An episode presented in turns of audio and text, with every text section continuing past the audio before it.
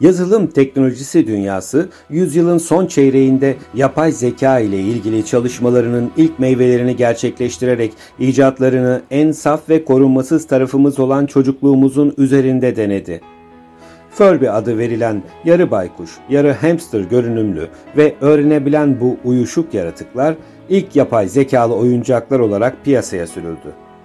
Sonrasında avuç içimize sığan, her gün beslenmesi ya da sulanması gereken Tamagotchi oyuncakları piyasaya sürüldü.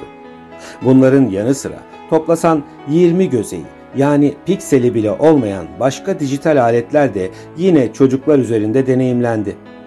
Sonrasında Hey Siri ve OK Google gibi uygulamalar ile yapay zeka hayatımızda iyice yerini aldı. Ve nihayet bugün ChatGPT ve diğer yapay zeka uygulamaları gelişerek 7'den 70'e herkes üzerinde etkiler bırakmaya devam ediyor. Bu işe girmiş pek çok kuruluş, şirket ardı ardına kendi yapay yazılımlarını tanıtarak hayatlarımızı kolaylaştıracaklarını iddia ediyor.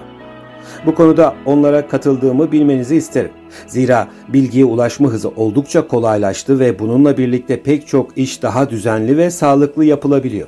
Ancak söz konusu olan bilginin hazır bir şekilde kullanılması ve kişiye özel bilgilerin kayıt altına alınarak sadece bireysel yönlendirmelerin daha fazla olacağına olan inancım bu konuda tereddüt etmeme ve daha bir temkinli olmama sebep olmakta.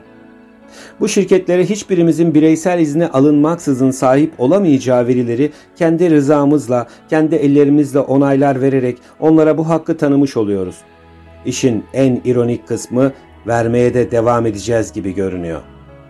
Bu veri toplama işlemi kişisel bilgilerimizin milyonlarca dolar harcanarak depolanmasına yardımcı oluyor.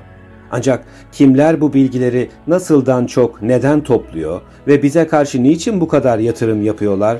İşte asıl sorulması gereken soru burası. 2013 yılında Joaquin Phoenix, Amy Adams ve Scarlett Johansson'ın rol aldığı Her filminde yapay zekanın bize katabileceği yenilikler ve bizden sonsuza kadar götürebileceği duyguları anlatılıyor.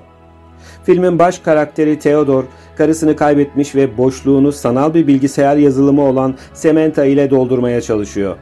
Ancak aralarındaki ilişki Theodore'un gerçeklik algısını kaybetmesiyle başka bir hal alıyor.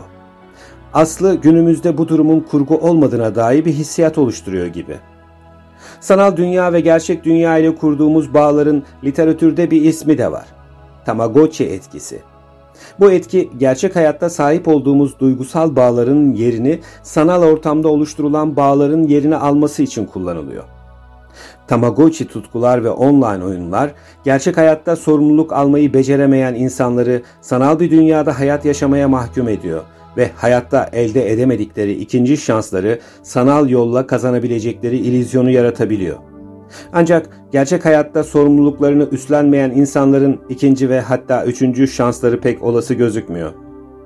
Yapay zeka ile ilişkimizin potansiyel tehlikelerinin farkında olmalıyız. Bu teknoloji bağlantı kurmanın ne anlama geldiğine dair algımızı değiştiriyor.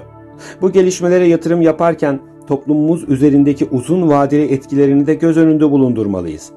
Sanal hayatlarımızı gerçekliğimizle dengelemeyi unutmamalıyız. Peki tüm bu bilgiler, ilgi, bilgi alanlarımız, sağlık taramalarımız, medeni hallerimiz, hukuksal durumlar ve finansal değerlerimiz, bütün bu kişisel ve bizi özel bilgilere neden milyonlarca dolar harcayarak depolamak istiyorlar? Ya da kimler, niçin hiç tanımadıkları bizlere bu kadar yatırım yapıyor? Sanal dünya ile tıpkı gerçek dünyada kurduğumuz bağlar gibi oluşturduğumuz duygusal bağlar gerçekliğin yerini almaya başladığından beri dünya üzerindeki bireysellik tercihleri daha da artmış ve artacak gibi gözüküyor. Tamagotchi aşkların ve hayatların yaşandığı Real Life, Sims, Second Life gibi yakın zamanda çıkan online oyunlar, renkli balık isimleri olan veya rengarenk şekerleri patlattıkları oyunlar gibi tehlike arz edebilir.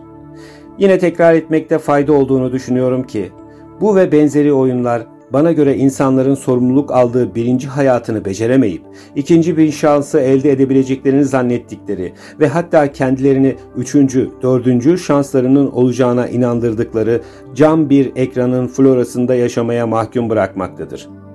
Elbette insanların gerçek hayatta ikinci hatta üçüncü şansları olabilir. Ancak sorumlulukların üstlenilmediği, üzerine düşünülüp kazanılan tecrübelerin olmadığı hangi durumda bu şanslar tekrar elde edilebilir ki? Sanal ortamda kartlar yeniden dağıtıldıkça gerçeklik anlayışımız da her geçen gün değişime uğramakta. Tutkulu aşklar, arzulanan nesneler, alınan hazlar, neredeyse hepsi yeniden ve tekrar tekrar yeni anlamlar kazanırken asıl kaybettiklerimizin ne olduğunu düşünüyor muyuz hiç? Bağımlı bağımsızlık diyebilirim bu duruma.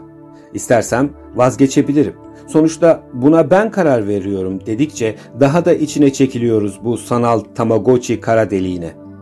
Tüm bunları yazıp paylaşan bir insan olarak dikkatimizi ve zamanımızı çalarak beslenen bu sanal hırsızları bildiğim halde çoğu zaman bu tuzağa düşmüş buluyorum kendimi de.